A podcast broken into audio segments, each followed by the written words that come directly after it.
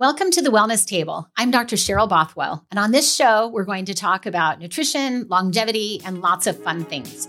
Today on the show, we are going to talk about the leading cause of death that we don't talk enough about.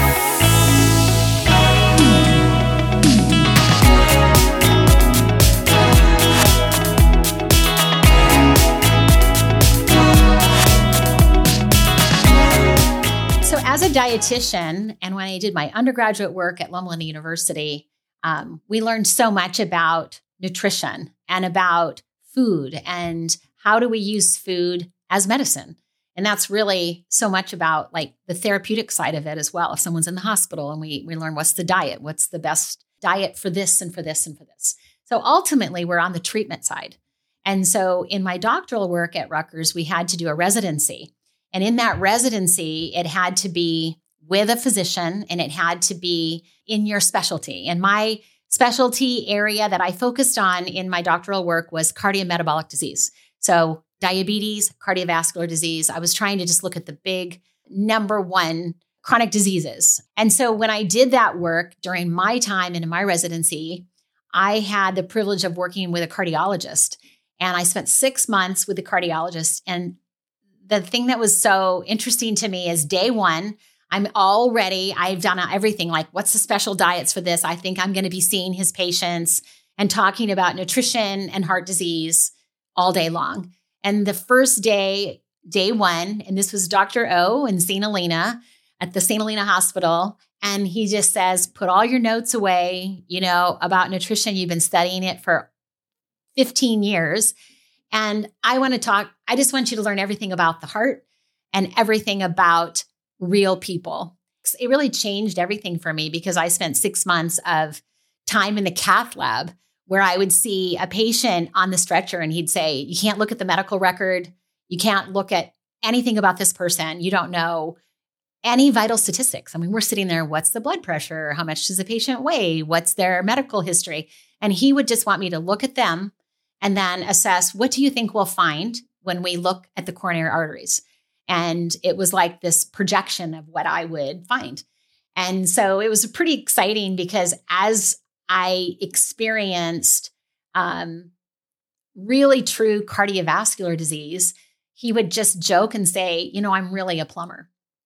And that really, if we think about all the vessels in our body and all, all of our arteries, it's like a hose and it's like water's flowing through the hose. And we need that hose to be supple and elastic. And so what we would find is that when we'd go in and they'd enter the catheter into to start this coronary, we're doing the we're in the cath lab. We put in that catheter, and what I found is that for some people that cat that needle would go in smooth, and these would go into the femoral artery in the leg, and then sometimes they'll do it in the brachial artery, but most of the time he was doing it in the femoral artery. So this is in your leg, and sometimes that needle would go in, and it would be like hitting a block of wood it was like hard. And I began to see like he would look at me and say, hardening of the arteries, the old term, is like a real thing. Like the artery actually can get hard. So that means as we're drinking and our fluids are changing and adjusting, our arteries are not relaxed and supple to be able to handle fluid shifting. If you think about washing your car and you're holding the end of the hose and you want the pressure to go up, you can constrict that hose and you get this stronger pressure. So he ultimately explained to me that blood pressure was a really, really big deal and a great thing to track and understand as we were assessing patients. And so I really wanted to talk about that today in this uh, podcast because I feel like if we are to think about what are the risk factors or what should I eat, well, we can talk about what to eat to lower blood pressure, but I want you to just understand just a little bit that High systolic blood pressure, which is your heart at its highest pressure, is really, really a big risk factor for stroke and heart disease. But this is an early on sign, so we can do something earlier. So I like to look at things that are on the prevention side, or what's my first sign that I might not have a pain point. It doesn't hurt to have high blood pressure. We don't feel it. So it's it's completely silent. So as I looked at blood pressure, I started to think, wow, that's something when people are in the tracking part of, you know, we're tracking how many steps we take. We people track their weight so well And I'm thinking we should be tracking blood pressure. Sometimes people ask, what's the diastolic? What's the systolic? And what's my number mean? So, just in general, so we're all on the same page, the systolic blood pressure is the top number on your blood pressure. And so that's usually the highest number. And when we look at a normal blood pressure, we're talking about 120 is the top number, and that's your systolic blood pressure. And the diastolic would be the 120 over 80. The 80, the bottom number, is the diastolic, the lower number typically. So the systolic blood pressure being the top number is uh, one way to really think of systolic blood pressure is we use a blood pressure cuff and it's sort of like we tourniquet the arm and we sort of look at how much pressure does it take to have the tourniquet win is kind of how I look at it where we have finally stopped the pressure from going down to the rest of the arm. Let's say we're doing this on your arm then we would have stopped that brachial artery and how much pressure does it take to literally it's measured in millimeters of mercury, and how much pressure does it take for the heart at, at its workload when it's in its full workload to sort of shut that off. So that's the pressure, how much pressure. So we actually, if we think about a hose, we want a nice flowing system. If we think about Dr. O teaching me that it's it's plumbing, it's like water. Um, so I just got the hose in my mind from that residency. Like the simple way to explain it to people is I need this to be elastic and supple. And then that's going to help the fluid flow very well through my entire body. And why is this important? It's like this is the blood is what's circulating all of the nutrients to all of our body and to all of our cells and to all of our organs. And again, you don't feel it if you're having, if you have high blood pressure, there, there isn't a feeling to it. You might not even know until you're testing it. So it is something that I like to see people test. The diastolic now is the heart at rest. So that's my heart when I am at the, the lowest pressure that my heart will be. So often we see like the diastolic pressure is the hardest number to change because that's heart at rest. The high number systolic is like there's white coat syndrome. Like I go to the doctor's office and they're checking my blood pressure and I get this stress and in this little bit of a stress moment, my systolic pressure is the one that will go up my heart when I'm just feeling a little bit of stress. So that number does change. And so this the, diastolic heart at rest sometimes is a really good marker to know what's our heart at rest and where is it sort of sitting. So that's a measure that I think is really important for all of us to know. So if we look at what is normal blood pressure, it's 120 over 80. And as we look at those are the numbers that we want to shoot for. Um, what I find is that there's a lot of people that have much lower numbers. And if we think about a child's blood pressure, what we kind of see is that they're often much lower than that. And then as we get older, we sort of accept these higher numbers. You know, when I did my bachelor's degree and I'm dietitian and I'm just measuring numbers, I'm looking at cut points. So 120 over 80, do they have 120 over 80? Then they have normal blood pressure. When they move up to, let's say, 130 over 85, that diastolic creeped from 80 to 85. That's something to look at. That means my heart at rest, it just started slowly shifting. And so then we start to see 130 over 90. And that's where we start to look at pre hypertension. And so we're slowly moving our blood pressure up a bit. That's the diastolic and the systolic. So when we start to see that, that's when I was learning as I was seeing these these patients in the cath lab and we're checking their coronary arteries, I found it really interesting that somebody might come in there with a hypertension, 160 over 90 blood pressure, let's say. They're on a blood pressure medication, maybe two, but now they need a stent. And uh, we're now going in, we're going into the coronary arteries, and I'm watching Dr. O do all of this work for six months, like in there, not doing any nutrition counseling. And I'm just watching these procedures happen person after person. And I found it amazing to see what the coronary arteries look like. Like, this is what gives circulation and takes care of our heart muscle. So it's like a really important thing that our coronary arteries. And you would go, as he would go in there and we're watching everything on the screen, I could see the difference between everybody's coronary arteries. And I could start to look at their coronary arteries and realize this person the people with diabetes had smaller, narrower, thinner, just the millimeters of the width of the coronary arteries. So the normal coronary arteries were around seven millimeters, eight millimeters. But someone that had diabetes, they're like four millimeter coronary arteries. And someone that was smoking, their coronary arteries are like even down to two millimeters, which means that the walls of the arteries are they're like an organ system. We don't think about it. And they need to be cared for and they need to have circulation. So there's blood supply going in the walls of our arteries. It's kind of an interesting as we look at the difference between an artery and a vein. So arteries can handle a lot of pressure and they're designed to really push that fluid through our entire body. So I'm looking at these coronary arteries and I'm seeing like, wow, someone that has real obesity, say 100 pounds of weight and above, you're looking at nine, 10 millimeter coronary arteries that are all kind of floppy walled, not firm walled. So our arteries are sort of a pattern of what our health is, and it's affecting blood pressure.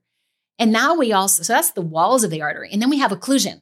So with occlusion, we might have an insult to a certain area. Like if we look at inflammation in the body and we look at that measured by high sensitive CRP, C reactive protein, we can ask for those numbers done when we get our blood work.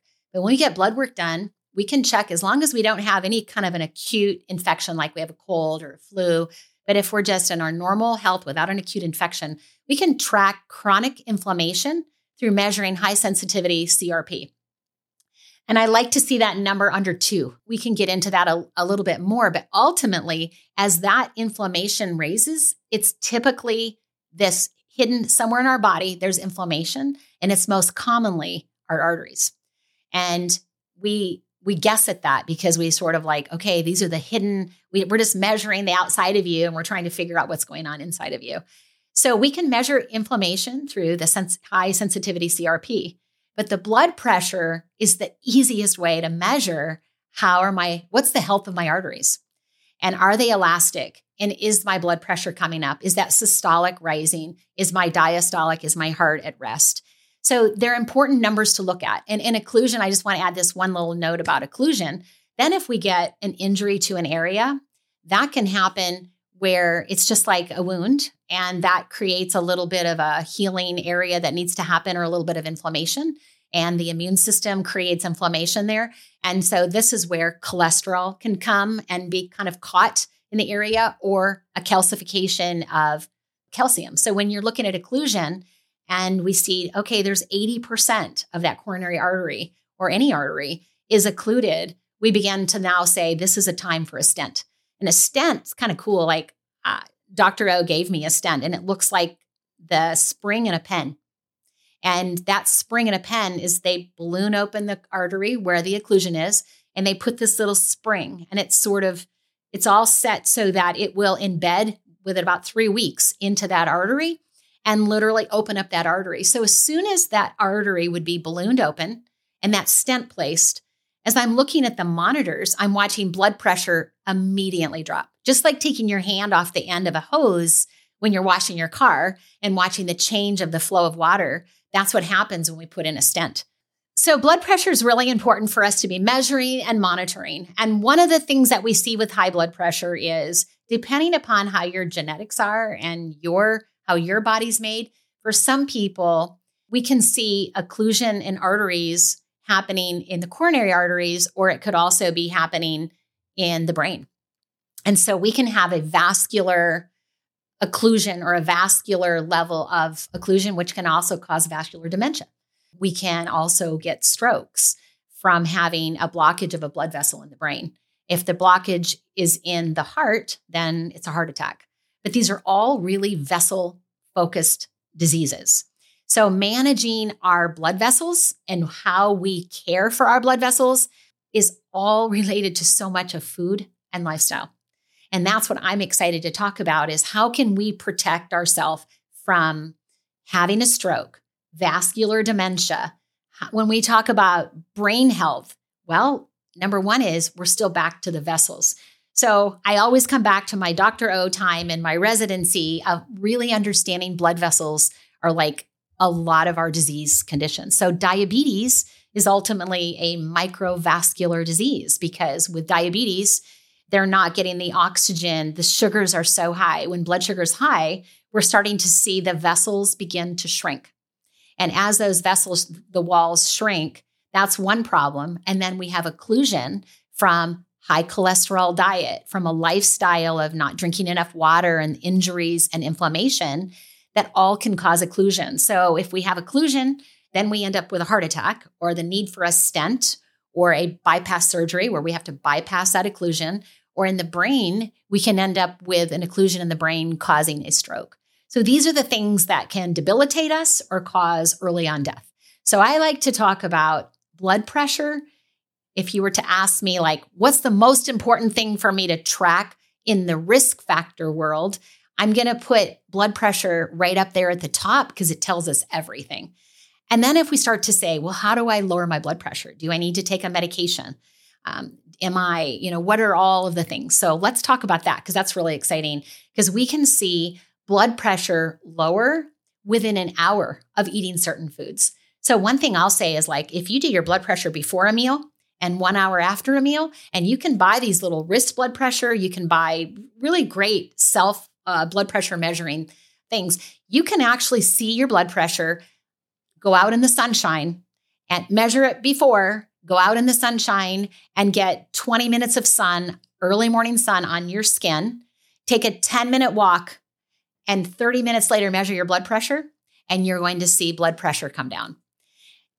What do you when we talk about relaxation, meditation, deep breathing, we're lowering blood pressure. These are all the things that we're doing to treat high blood pressure.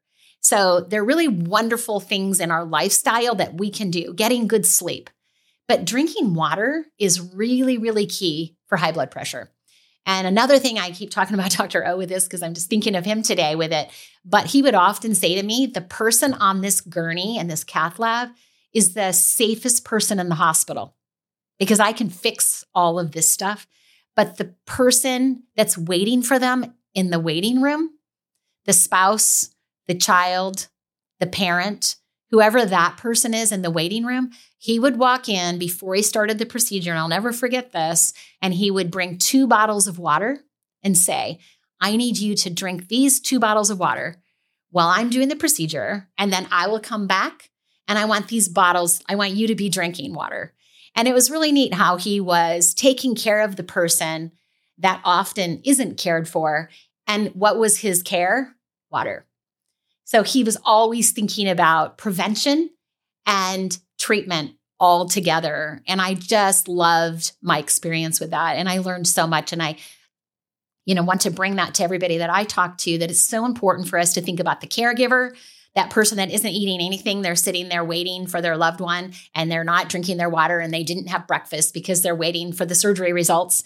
But in general, in life, are we drinking enough water? Because that's really, really important for blood pressure health. The other thing when we talk about blueberries and brain health, well, the blueberries, how are they doing that? They're relaxing the arterial wall. So now I get better circulation to my brain. I have more energy. And that's that's really how they're working is relaxing that wall. And they do that within an hour to six hours. So then I look at like, wow, I should be eating blueberries every four hours. Like if I had a, an antibiotic and I take it three times a day, to fight this bacteria. If I had blueberries, I could have a half a cup of blueberries at breakfast, a half a cup at lunch or any berries, and a half a cup for dinner. And I'd be medicating my arteries beautifully. Drinking enough water, sunshine. So when we look at the 10 foods that are the best foods for healing that are part of the score, and we look at the 10 health habits, everything that I built into that was Number one, are they helping us heal our blood vessels, relax the arterial wall, and really lower blood pressure? And when we look at nitric oxide, that's really a part of, you know, how are we boosting nitric oxide? Plant protein. So if we look at almonds, we look at nuts, they're loaded with a higher arginine to lysine ratio. And so what that's doing is it's boosting nitric oxide. And nitric oxide is literally helping us lower and relax blood blood vessels like a medication within an hour of eating them. So I like to see everything I can do in a day. So you'll see on the score a quarter cup of nuts is your plant protein, and at least once a day have a quarter cup of nuts. There are studies that show people that ate a handful of nuts, this is in the Adventist Health Study, three times a week, just a handful. I just described it, and it ends up being about a quarter of a cup. Um, depends on the hand size, but ultimately it was about a quarter of a cup, three times a week, had a 47% less risk of a heart attack. So these are phenomenal things. So now when we come back and talk about what's the ideal diet, I like to have these conversations because the ideal diet to me should include those nuts because that's a 47% less risk of having a heart attack. But that just means three times in a week, you boosted nitric oxide. So we were re- lowering our risk on those three days. So, what if we did it every day, is what I'm saying. What if every single meal we have three meals a day that we have the opportunity to heal our blood vessels, prevent damage, heal the damage. And then I just want to pop on one thing with Dr. William Li's latest book on eating to beat disease and eating to beat diet. Um, and he talks about how the regeneration of blood vessels and how that can be done through food. So that's another exciting conversation that I want to have. But there's another level of can we actually reverse the damage after it's happened? Dr. Ornish's work has supported reversal with even in even 12 weeks with changing how we eat. And Dr. William Li's latest research, again, supporting how we can actually heal blood vessels. So there's a lot of hope if your blood pressure is high to treat it today by one meal lowering blood pressure, but also after 12 weeks, a longer effect, or after a year of actually even reversing and repairing those blood vessels. So, this is super exciting. And this is what I call food as medicine at its very best. Thanks for coming to the table, where every week we're going to talk about nutrition, longevity, and what it means to be well. If you would like to have your specific questions answered, become a member today to get access to our weekly private podcast, Ask Dr. Cheryl, where we will get to talk about wellness together. I can't wait to see you on the inside.